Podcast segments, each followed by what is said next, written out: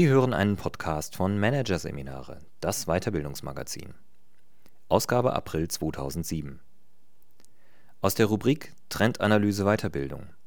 Auf dem Weg zur Super Nanny von Jürgen Graf, produziert von voiceletter.de. Die Krise auf dem Trainingsmarkt ist überstanden, die Auftragsbücher füllen sich wieder. Bleibt die Frage, hat die Rezession Spuren hinterlassen, die sich auf das Was und Wie des Trainerjobs auswirken? Weiterbildungsexperte Jürgen Graf geht dieser Frage nach. Er demonstriert, der Markt ist heute zweigeteilt. Trainer stehen vor einer Weggabelung. Hier ein Kurzüberblick des Artikels. Pragmatisch und zweigeteilt. So zeigt sich der Markt nach überstandener Krise. Weiterbildungsaktive versus weiterbildungsrestriktive Unternehmen. Welches Weiterbildungsverständnis an den beiden Marktpolen vorherrscht? Trainings von der Stange. Warum hier die Nachfrage noch immer hoch ist, die Honorare aber im Keller liegen. Prozessorientierte Dienstleistung. Warum die Zukunft der Weiterbildung in komplexen Maßnahmen liegt. Kein Vertrauen. Woran die Prozessorientierung häufig noch scheitert. Der Trainer als Supernanny. Wie die schwierigen Herausforderungen zu bewältigen sind. Es geht spürbar aufwärts. Endlich wieder Budgets zur Verfügung. Mehr Aufträge, mehr Umsatz.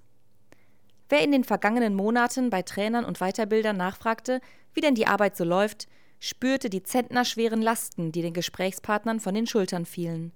In einer Branche, die wie keine zweite von Freiberuflern und Kleinstunternehmen geprägt ist, schmerzt jeder stornierte Auftrag. Eine mehrjährige Durststrecke war dann erst recht eine neue und nicht selten existenzbedrohende Erfahrung für die Weiterbildungsanbieter. Der jähe Einbruch im Sommer 2001 ist nun aber endgültig überwunden. Dies belegen deutlich die aktuellen Zahlen der jährlichen Trendanalyse des Verlags Managerseminare, an der sich im Juli 2006 insgesamt 351 Trainer und 86 Weiterbildungsverantwortliche in Unternehmen beteiligt haben. Jeder zweite Befragte kann sich wieder über vollere Auftragsbücher freuen, Lediglich ein knappes Viertel der Trainer und Weiterbildner verzeichnet einen Auftragsrückgang. Die positive Entwicklung ist inzwischen bei allen Anbietern vom Einzeltrainer bis zum großen Institut zu verzeichnen. War die Krise also nur ein besonders hartnäckiges Intermezzo und knüpft die Branche jetzt wieder an die konstanten Wachstumszeiten der 80er und 90er Jahre an? Rein äußerlich zumindest hat sich die Weiterbildungsbranche trotz vierjähriger Talfahrt nicht verändert. Die in anderen Wirtschaftszweigen krisentypische Marktbereinigung und Konzentration fand nicht statt. Anbietervielfalt und Intransparenz sind geblieben. Und doch hat die Krise Spuren hinterlassen. Diese zeigen sich jedoch nicht an äußeren Strukturen, sondern an der Form und Qualität der Zusammenarbeit zwischen Trainern und Auftraggebern. Nach der Krise setzten die Marktteilnehmer auf Pragmatismus, Effektivität und Effizienz. Dabei findet das auf bildungspolitischer Ebene inzwischen heiß diskutierte Phänomen des Auseinanderdriftens von Bildungselite und Bildungsverlierern sein Pendant nun auch in der betrieblichen Weiterbildung. Hier sind einerseits weiterbildungsaktive Unternehmen anzutreffen und andererseits solche, die sich in puncto Weiterbildung restriktiv verhalten.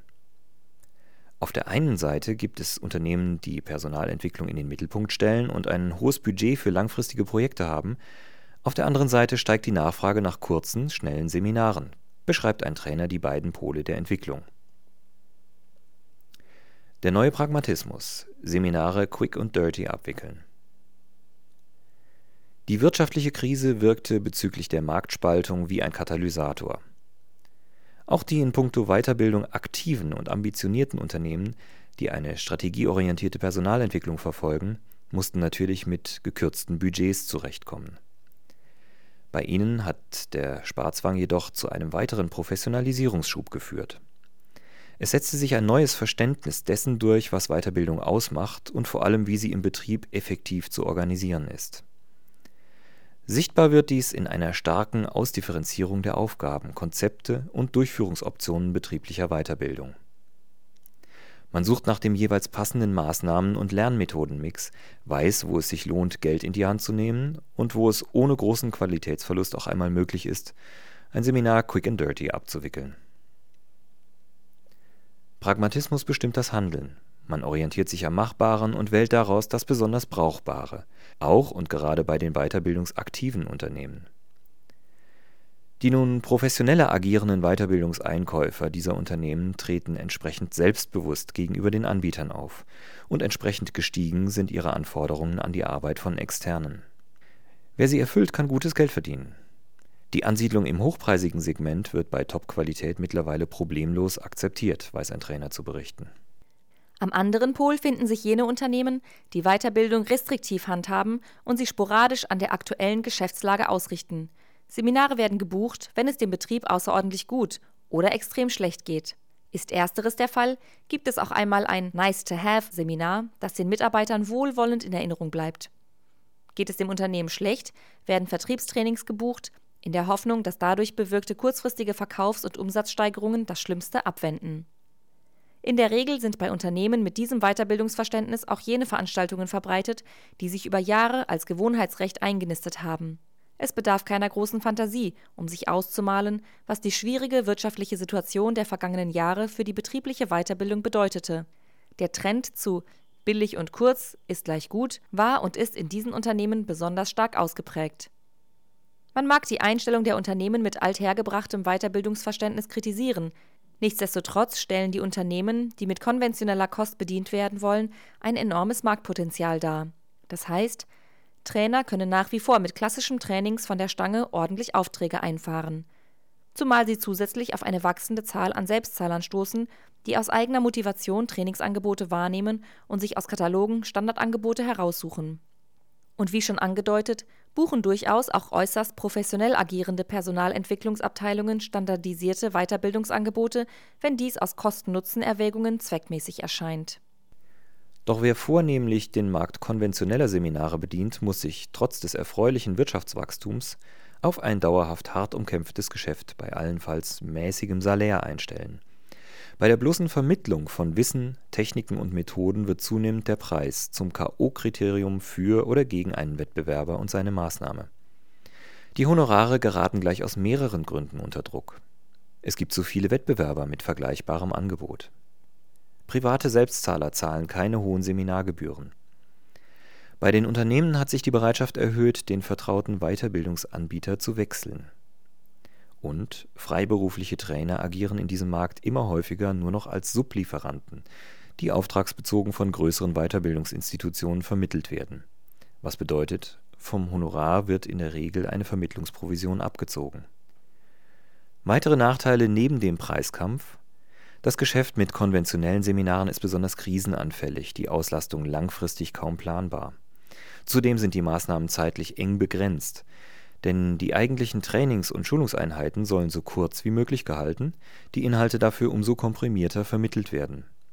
37 Prozent der von Trainern durchgeführten Seminare dauern inzwischen lediglich einen Tag oder sind noch kürzer welche Alternativen bleiben freiberuflichen Trainern und kleinen Weiterbildungsanbietern, wollen sie nicht als moderne Tagelöhner enden? An dieser Stelle rücken die weiterbildungsaktiven Unternehmen ins Blickfeld, die Personalentwicklung als einen an der Firmenstrategie orientierten, komplexen Prozess begreifen. Sie wissen inzwischen zwar sehr genau, an welchen neuen Prinzipien sie ihre Weiterbildungsaktivitäten ausrichten, doch fehlt es einigen dieser Unternehmen noch am Know-how, ihre PE-Ziele tatsächlich umzusetzen. An diesem Punkt können Trainer ansetzen, ihr Umsetzungswissen einbringen und sich als externe Partner der Personalentwicklung andienen.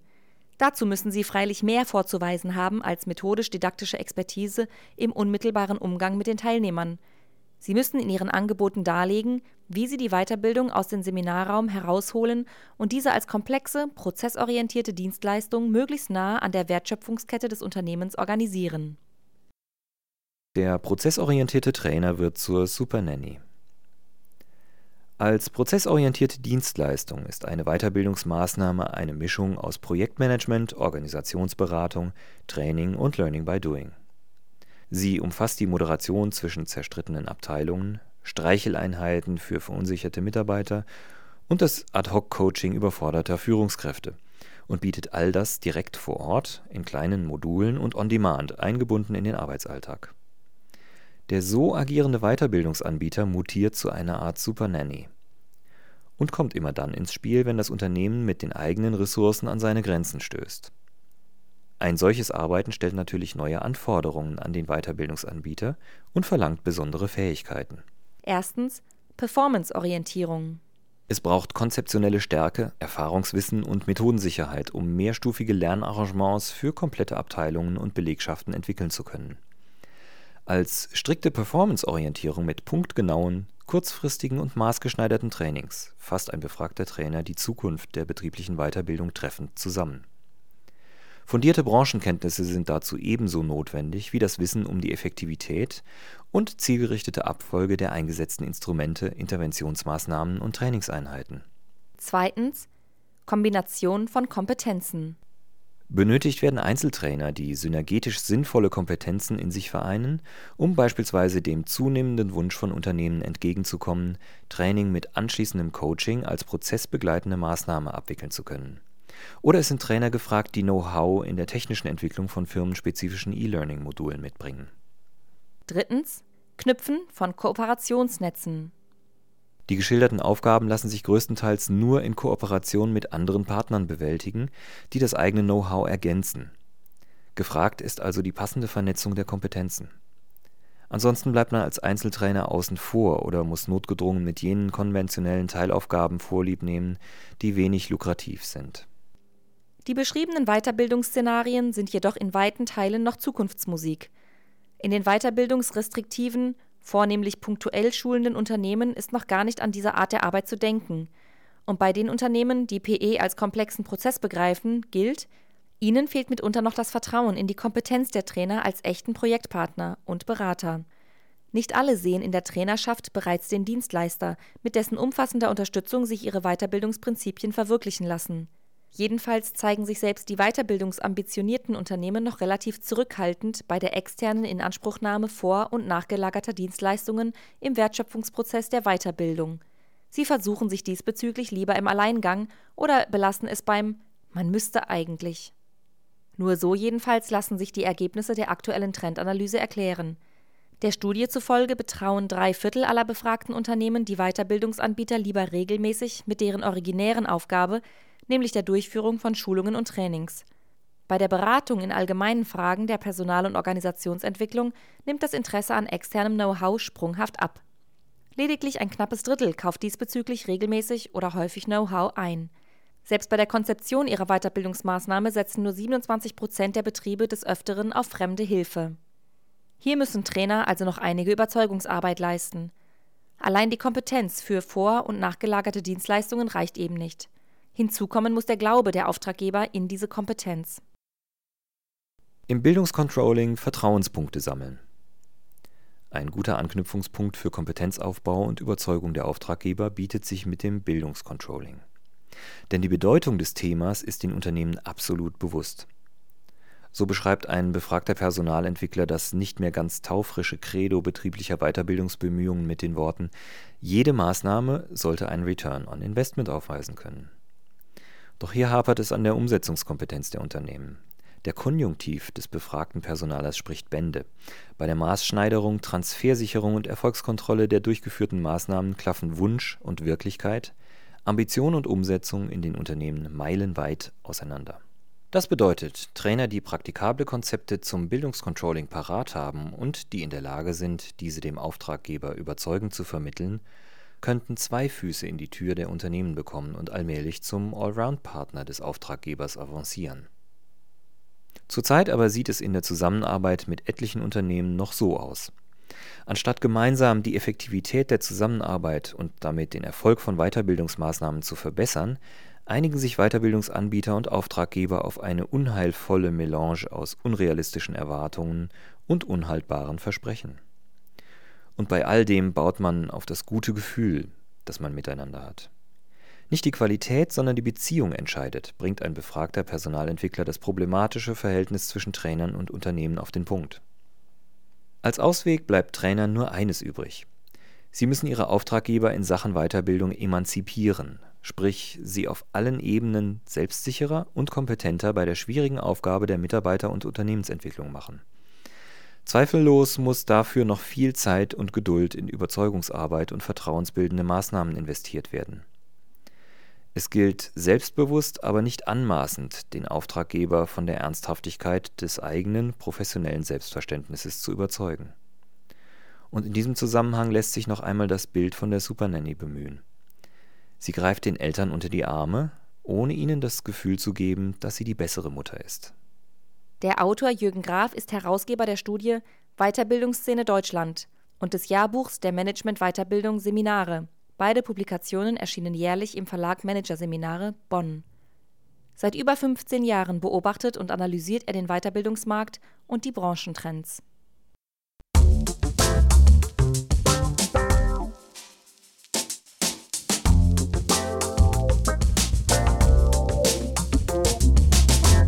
Das war der Podcast von Managerseminare, das Weiterbildungsmagazin.